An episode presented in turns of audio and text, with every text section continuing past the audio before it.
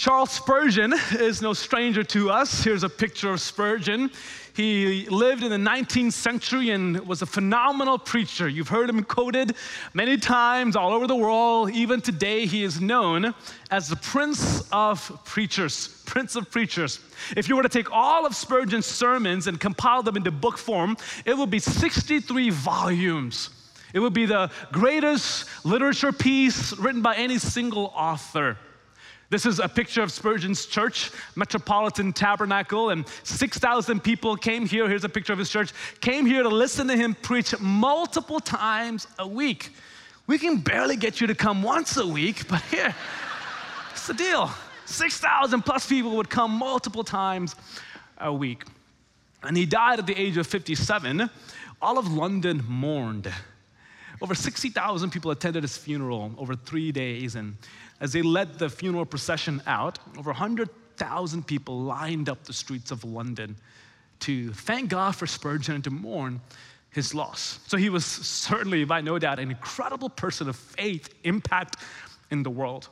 But what you may or may not realize is that Spurgeon, yes, a man of faith, but he was also a man of deep depression, discouragement, and disappointment. He faced multiple reasons throughout his entire adult life that led him into the, pit, into the, into the spiraling down of discouragement and disappointment. He points back to a certain day, October of 1956, where uh, the crowd had grown beyond the capacity at his church, and over 10,000 people came to hear him preach. So they rented out this new venue that could hold about 12,000 people, and so he began to have his opening prayer, and there's 12,000 people surrounded in this big auditorium. And during his prayer, someone yells out, Fire! Please don't do that on Sunday unless there's a real fire going out. But someone yelled out, Fire! And everybody rushed to the doors, trying to find the exits, and everyone panicked. They thought there was really a fire. In the process, seven people were trampled to death, and dozens were hospitalized. Spurgeon, who was 22 at the time, he felt on the platform became inconsolable. He literally had to be carried out by his friends. He refers to that moment as the moment he came so close to the burning furnace of insanity, and he was never the same again. Add to that, his wife, around the age of 33, became incredibly disabled and couldn't even go hear him preach. And Spurgeon himself dealt with Bright's disease and rheumatism and several other illnesses that produced incredible pain and grief and sorrow. A person of great faith, but also a person of t- depression. Today, it's estimated that over 40 million people deal with some sort of anxiety disorder. 16 million Americans face major depression. It's a real thing. And do you know what the number one prescribed medication for pastors is? Antidepressants. So, what Spurgeon went through, what many Americans go through, what many of you might go through is not all that uncommon. Maybe you say, Well, I'm not really depressed, but I imagine you have seasons of discouragement, feeling down, feeling the blues. And if discouragement sits too long, it can often turn into depression, and we face it, we can quickly spiral down into this. Now, for you, even if you have depression, there's a wide range of intensity. Maybe it's a series of bad days or a few weeks. Maybe it's a dark cloud that seems to be hovering over you wherever you go and you feel a lack of joy. Maybe for you, it's a black hole that you just feel stuck in. You can't seem to get yourself out and you want to crawl out of there, but you can't, and you've lost a sense of meaning and joy at all. And if you are a person of faith, there's often a complicated relationship between faith and depression between our faith and discouragement. What do we do? Because we're taught to rejoice in the Lord always. And again, I say, rejoice. Every first verse was that verse. But what if you don't feel joy? The joy of the Lord is to be my strength, but what if I don't feel strong? Is there something wrong with me? Do I lack faith? Am I not close to God enough? What is going on with me? So, what do we do? Well, no one's going to understand this. I should have more faith than this. Maybe I'll just keep praying and hope that it goes away. So we conceal it, we hide it, we live behind a mask or a filter. We battle it in secret, in the dark. C.S. Lewis said it like this in the book Problem of Pain Mental pain is less dramatic than physical pain, but it is more common and also harder to bear. The frequent attempt to conceal mental pain increases the burden because it's easier to say my tooth is aching than to say my heart is broken. Easier to say my tooth is aching than to say my heart is broken. Here's what I want you to know if you're living through a season of discouragement or a prolonged season of discouragement or even in depression, if you're feeling that, if you're living through that, you're actually in the company of incredible historical heroes of our time. Men like Abraham Lincoln and Winston Churchill and Charles Dickens and Beethoven, Princess Diana, they all dealt with depression. Not only that, you're actually the company of incredible heroes of faith did you know that Moses, Jeremiah, Elijah, Job, and many others in the scriptures were depressed? They felt utterly abandoned to darkness, even saying, God, just take my life. I don't want to live anymore. And it's fascinating to me that when God put together the scriptures through men and women of old, He could have scrubbed that part out. Like he could have done away with it and just put stories that were heroic and eliminated the humanity that we go through, the pain, the grief, the sadness. But he kept it in the book. And it's still holy. Why? Because I think he wanted us to know that our faith is not void of fears. Our belief is not void of doubt. And even our certainty and confidence in God is not void of our feelings of uncertainty, despair, loneliness, sorrow, and grief. We've been in the Psalms for the last several weeks looking at comfort and chaos and dealing with different emotions and realities internally and externally that cause chaos. And today I want to deal with the chaos you might feel of discouragement and depression. The Psalms have often been called the liturgy of despair because these psalm writers felt pain, sorrow, loneliness, abandonment, just like you and I feel. And last week we looked at Psalm 62, where most scholars believe that David wrote Psalm 62 as his own son rise up against him and leading a national revolt. A civil war breaks out. So David runs for his life for about four years, hiding in caves, trying to survive. And during that four year stint, Psalm 42 and Psalm 43 was most likely written during that season of his life. So today we're going to be in these two Psalms. Now, Psalm 42 has this title for the choir director, a maskil of the sons of Korah. A choir director, the sons of Korah. The sons of Korah were the group of priests that were charged of leading worship. They were the Caleb Willises and his brothers of the day. All right, uh, they would lead worship in their day. They were the priests who led the congregation in singing. So David most likely wrote this psalm as he's hiding for his life, fleeing from his own son.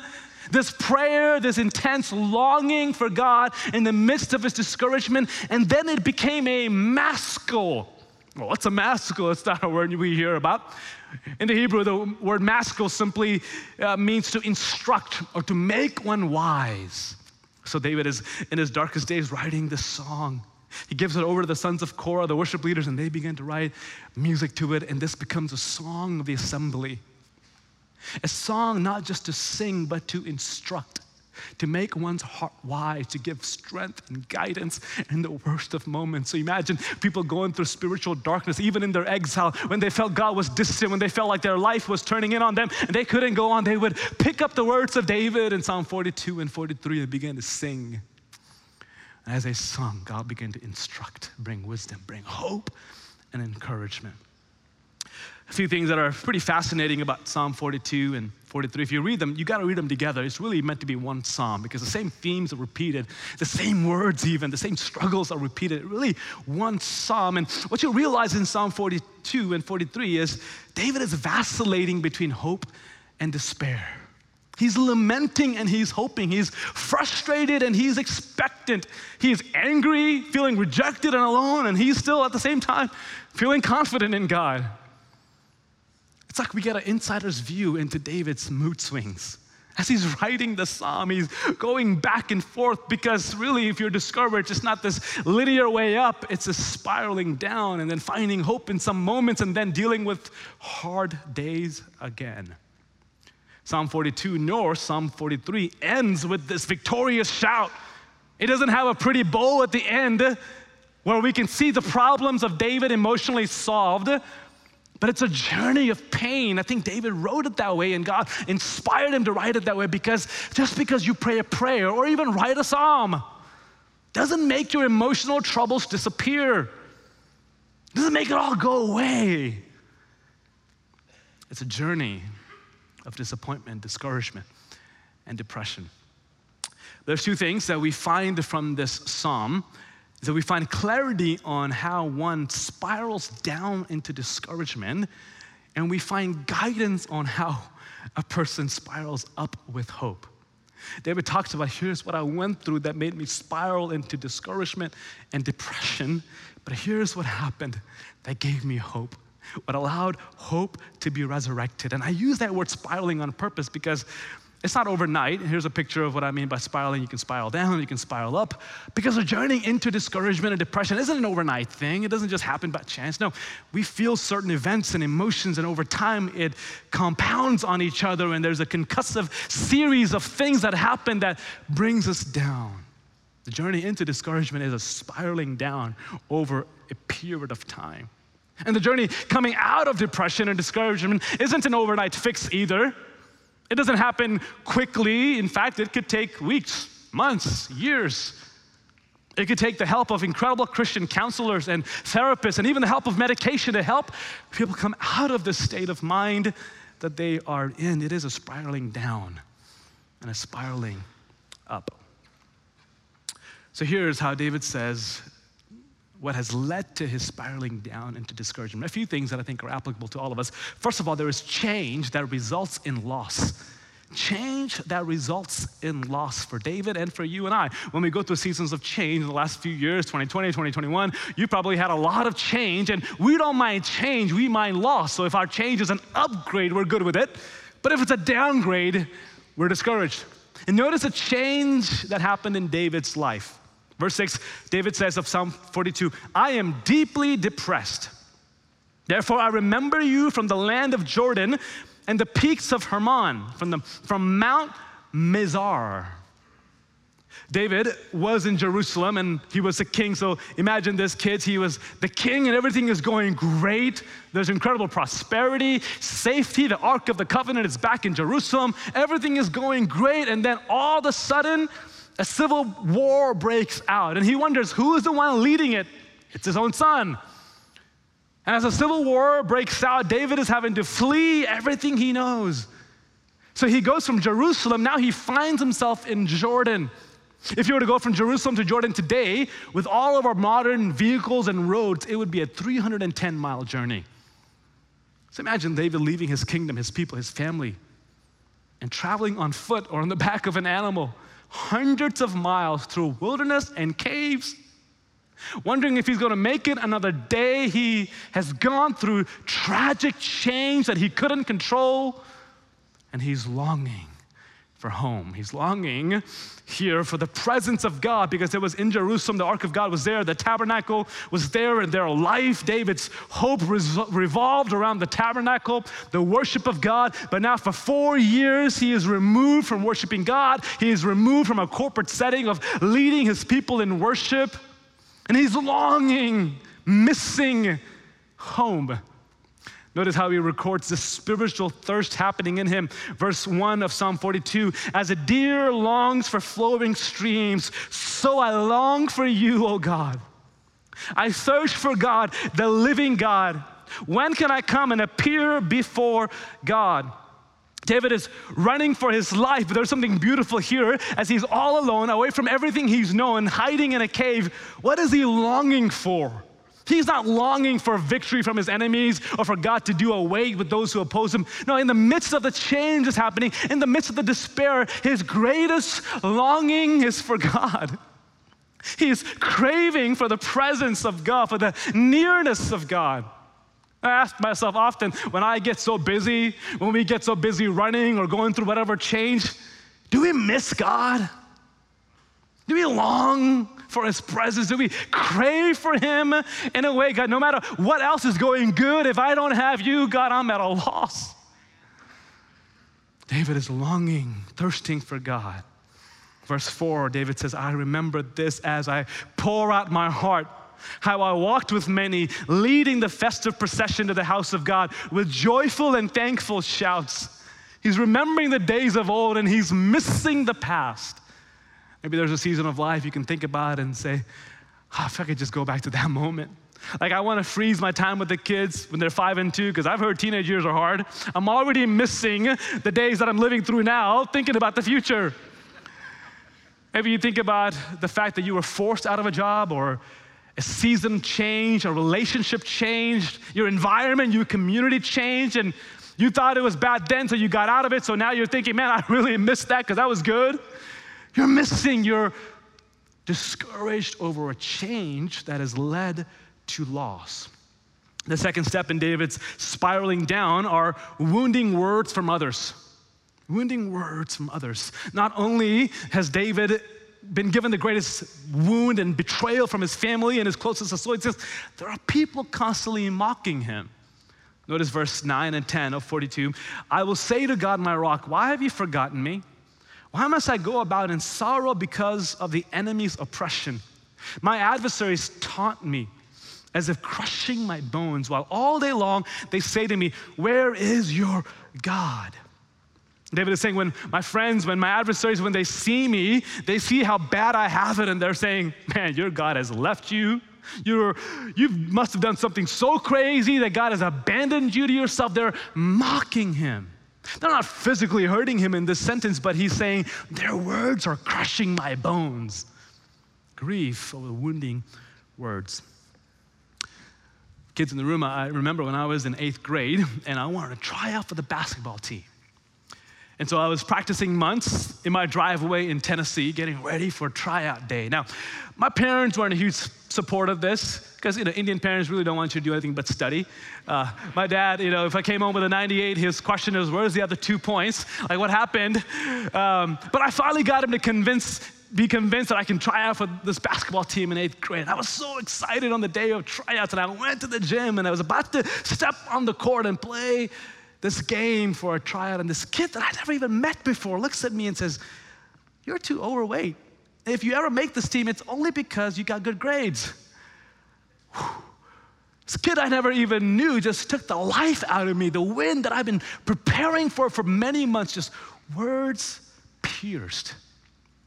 Well, I didn't make the team, so I guess he was right. But here's what happened. I began to think about those words. And you would think, oh, it's just an eighth grade basketball try. You move on, right? You get busy. But man, those words stuck. And for months, I didn't even want to play basketball anymore. Not even in my own driveway. Man, I'm not good enough for this. You know what happened? I began to apply those words to other aspects of my life. I thought I was good, but maybe I'm not good enough. His few words led me to spiral down because we know how wounding words can be so David is spiraling into depression, to discouragement because of change that led to loss, wounds from words. Not only that, there are a series of disappointments without relief. One grief without relief, one disappointment after another without relief. Look at verse 7 of Psalm 42. Deep calls to deep with the roar of your waterfalls. All your breakers and your billows have swept over me. David is creating this imagery. God, my life seems like the series of waves pounding one after another. And I get it. You're sovereign. You're in control. Even the waves are coming from you, God. I get it. I just need a break. Give me just a moment of respite. I can't deal with this anymore. I need a break.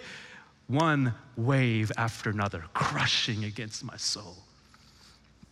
Have you gone through one season after another? You thought you'd be heading into some moments of relief, but you were just heading into another storm, another letdown, another word, another crisis.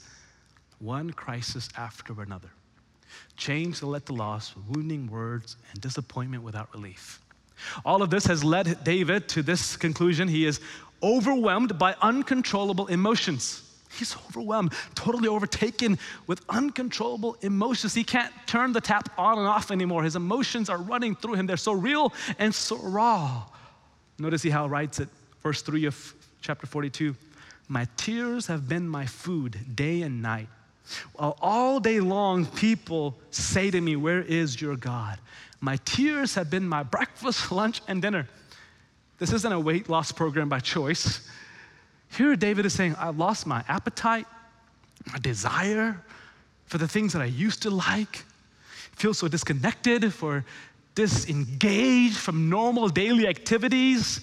That happens, you lose your appetite, and David says, All I got for all day long is tears. I'm controlled by weeping, consumed by crying.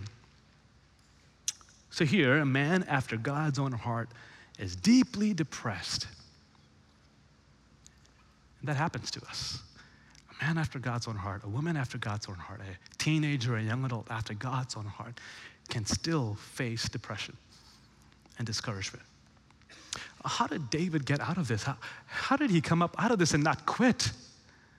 Why do we still talk about him today? How did he write these real authentic words but yet find hope in the midst of the pain? In the midst of his darkest hour, how did God rescue him? In our discouragement, Satan will often convince us that we are all alone, that God has abandoned you, no one cares about you. In fact, it's all on you now. If you're gonna change, it's all on you. You gotta pull yourself by your own bootstraps and, and muster up enough courage and strength and determination. It's all on you to get yourself out. I came across this image about coping with depression, and here's what people will say uh, how you can cope or get out of depression develop a strong network, improve your sleep, you know, keep up with your chores, uh, create a wellness toolbox. Those things are great and they're helpful, and they may be part of the process. But maybe you've tried that. You tried a list of things to do and things to write down, and you still feel like this guy on the couch. I've tried it all. I know what to do, but there's just not enough in me to get up.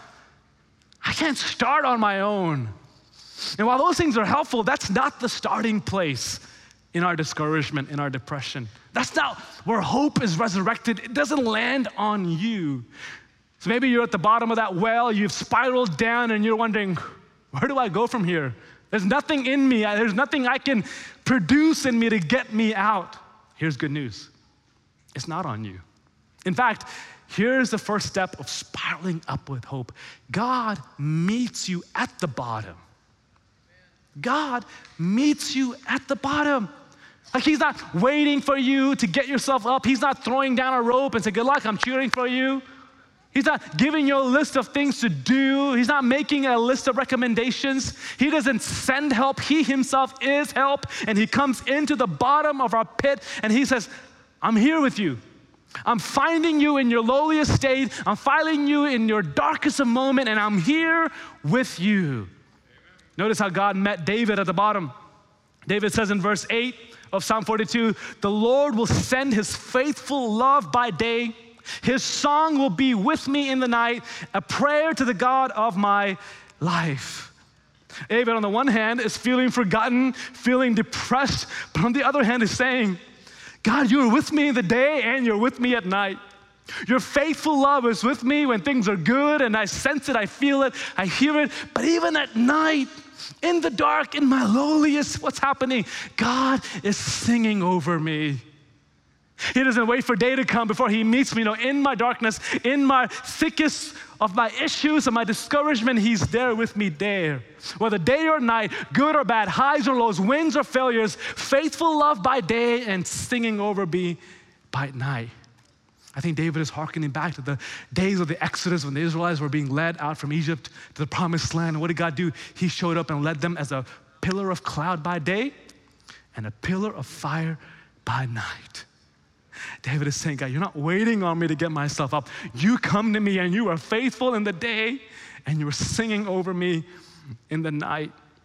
David says in verse 8 that you will give me a prayer in my despair. And many scholars believe that Psalm 42 and 43 is the very prayer that he prayed, inspired by hope when God met him at the bottom.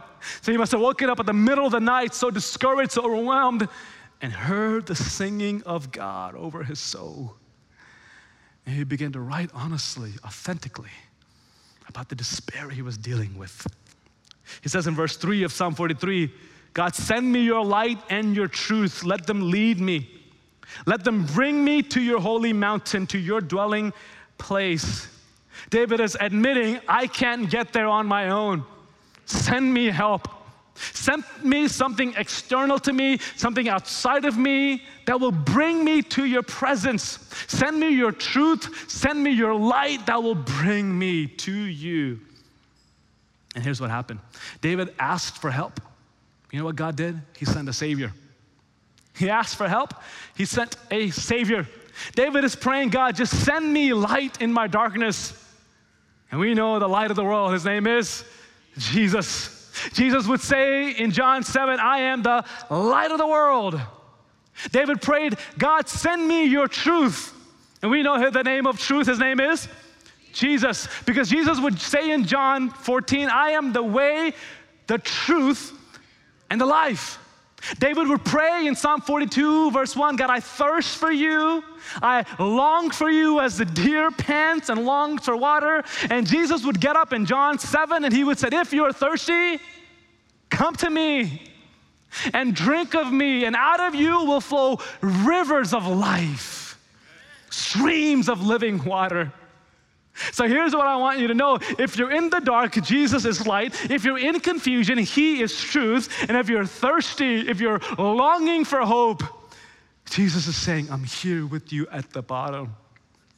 It's not on you to get yourself up because the whole story of the gospel is we can never get ourselves up. We can never climb the ladder up. So here's what God did He went through a divine spiraling down into our mess. It's called the incarnation left the glories of heaven and picked up the impoverishment of humanity, left his majesty around the throne and took on skin and moved into our flesh. He felt your pain, even your temptation, he felt it all. Your discouragement, your depression, your sadness, he felt it all so that at the bottom you would know that he's there with you. So I want you to know if you're at the bottom, you're not alone. In fact, that's where God meets us at the bottom. I remember a season in my early college life being so depressed because I had blown it, done things and said things that I thought I would never do and never say. And so I had come to the conclusion God's done with me. Like, He could never use me, He could never have a plan for me. I have let Him down so much. There's just no hope beyond this. Man, I was spiraling down quick into depression and discouragement. And here's how God met me at the bottom. He sent a friend who reminded me of John 21, where Jesus comes to Simon Peter, who had just denied him three times. You think that would be an awkward meeting after the risen Savior comes and you just realize, I denied him three times. But Jesus came to Peter, who did the unthinkable, and Jesus asked for no explanation. What did Jesus do? He invited him to breakfast. Peter has done the unthinkable, and Jesus invites him to breakfast on the beach. Jesus was a brunch guy. Like he loved breakfast. On, he cooked up some fish. Said, Peter, come have a meal with me. And there Jesus reinstated Peter and kept him moving him forward. He didn't make him start at square one. He says, Go feed my lamb, go take care of my sheep. Here's what God told me. And how he met me, he said, You can't let me down because I was never, but you can't let me down because you were never holding me up in the first place. You couldn't let me down because you were never holding me up. And there I realized there is no pit too low, no bottom too deep that God can get to. And I want you to know if you're struggling, if you're dealing with depression, with discouragement, there is no pit that God can get to. He is for you. He is running after you. He is pursuing you because He meets you at the bottom. So don't tell yourself that it's on you because it's on Him. He doesn't send you a list or a table of rules, He sent you Himself. I've got you. You can count on me. Often in our own spiraling down into depression and discouragement, it's our own voice that leads us further down.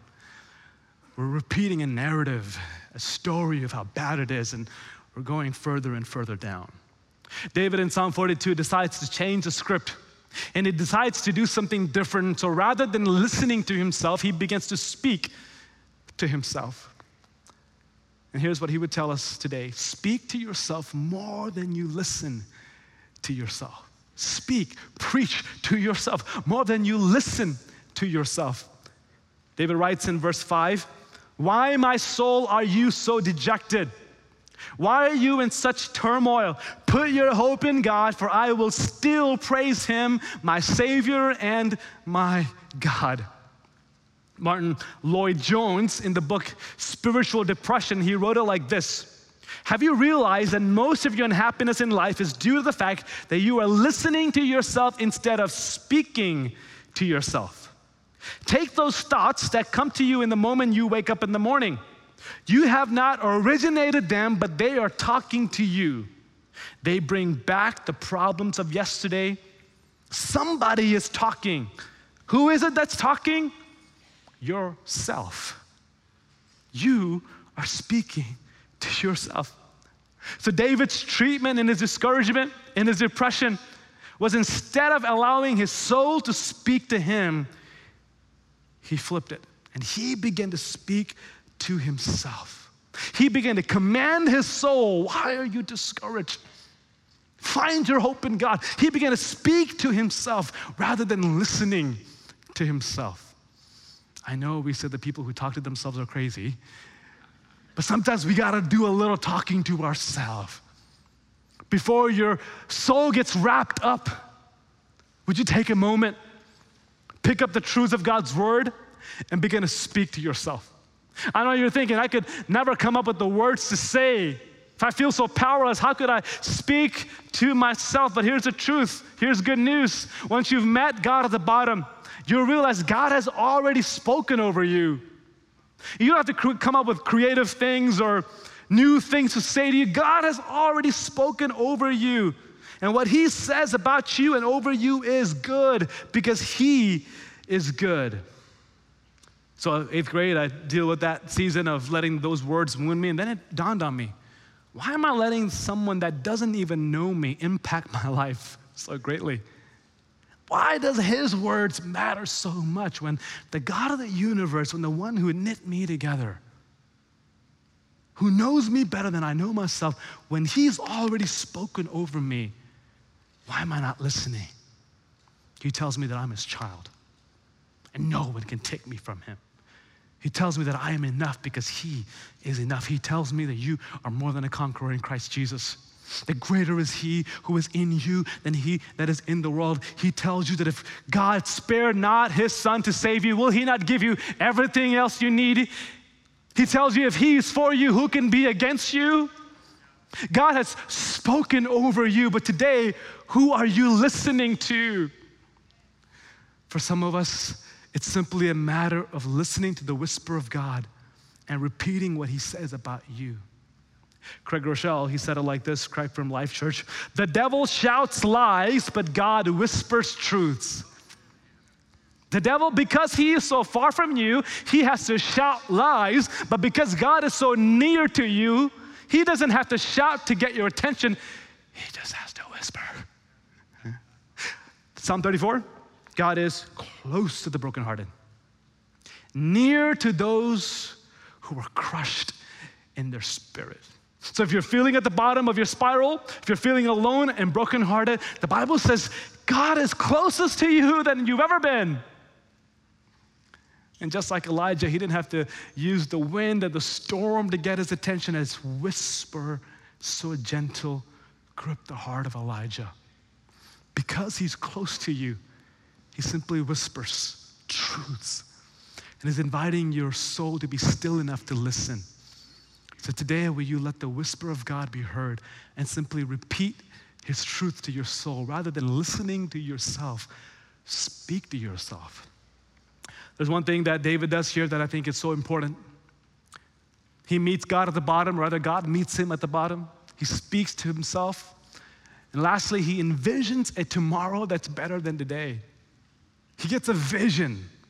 He's still hiding out in Jordan. He's still alone. He's still far from his kingdom, from his people, but he gets a vision for the future. Notice what he writes in Psalm 43, verse 4. Then, when is then? He doesn't know, but he knows there's a then coming. There is a then coming. Then I will come to the altar of God to God, my greatest joy, and I will praise you with the lyre, God, my God. There's a then coming for David. He doesn't see it, he doesn't even feel it, he doesn't see signs of it. But inside, as he meets God at the bottom, as he receives grace to speak to his soul, he begins to dream again, have a vision again. I've heard it said that when you lose hope for tomorrow, you lose power for the present. Losing hope for tomorrow is losing power for the present. And in despair, in hopelessness, what you are convincing yourself is that it'll never get any better. I'll always be addicted. I'll always be stuck. I'll always be wounded, always be hurting. My marriage will always be broken. My kids will always be rebellious. But today, I'm asking you to get a vision from God Almighty. Create a picture in your mind. God, give me a vision, birth a dream in me so holy, so powerful, different even, than I want what I'm living through. Envision a tomorrow that's different, that's better, that gives life, gives hope to you. When you discover the grace of God that meets you and you begin to speak the truths of God to your soul, you get a vision of what tomorrow could be. Like I said before in the psalm, it's not a linear process, it's pretty cyclical. David laments, he hopes, he grieves, he hopes, he's frustrated, and he's expectant because your journey out of discouragement isn't a straight climb up. You'll have some good days, you'll have some bad days, you'll take a few steps forward, you'll take a few back. You have moments when you're feeling like, I got it, I'm finally up, and then you feel knocked down again. One song may not fix it, one sermon won't fix it. Here's what I know no matter how long it takes, God is steady and He's near. No matter how many weeks, months, years it might take, God is steady with you. He's faithful in the day. He's singing over you in the night and is with you all the way. He is so committed to you. You're not holding him up, so you can't let him down.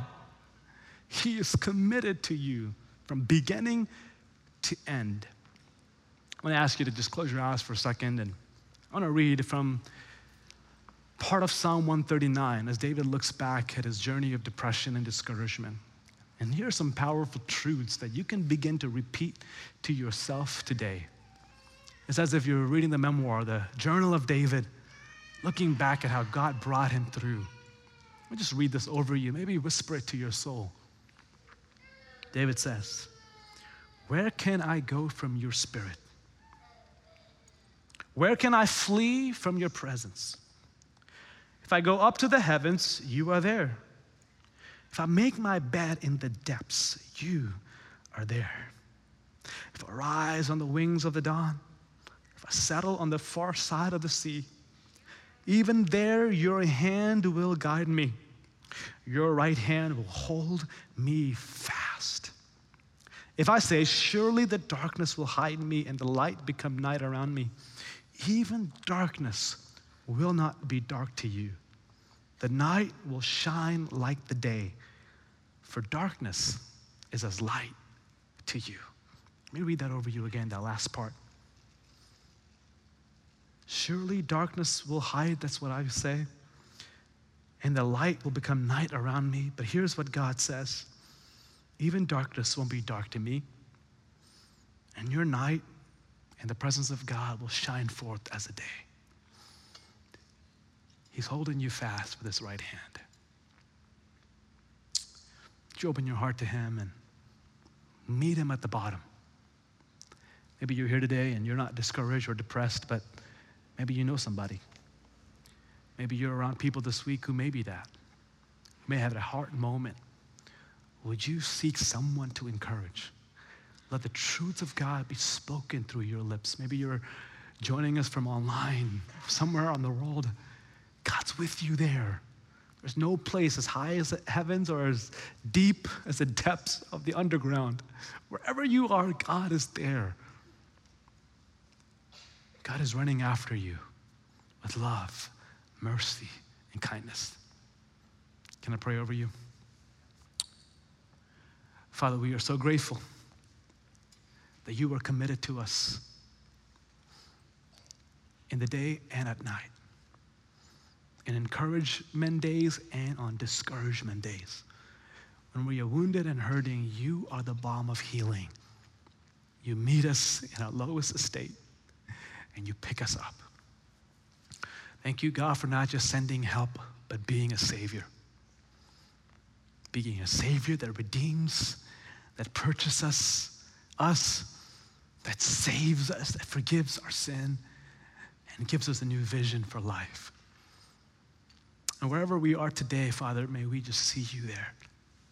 We may not have enough faith, we may not have enough strength, but you are faithful and you are strong. So pick us up with your steady hand and help us to spiral up with hope as we trust you, as we see you, and as we speak to our soul the truths of God Almighty. We love you. Thank you for your commitment to us as long as it takes. You are with us to the end of the age. In Jesus' mighty name we pray. Amen and amen. Come on, let's give Jesus a clap offering of thanksgiving today. Amen. If you're joining us online, I want to invite you to write us at pastors or let us know that you're here. Maybe you're dealing with some real discouragement and depression. We've got an amazing group of pastoral care team members here. We've got groups for those who are dealing with anxiety, depression. We've got a space just for you to process, to be encouraged, to find life. So email us, or if you're here in the room, will you join us in our prayer room or in our welcome center and find out about a group that could really speak life to you. Maybe you're here and this topic has just sort of struck a few chords in your heart. We've got a group of ministers ready to pray with you. Some of you just need to admit the reality that you're going through. And we've got a team in our prayer room ready to lock arms with you and to speak life and truth and pray with you. So we invite you to our prayer room. I hope that prayer room is flooded with people praying to God, meeting God at the bottom.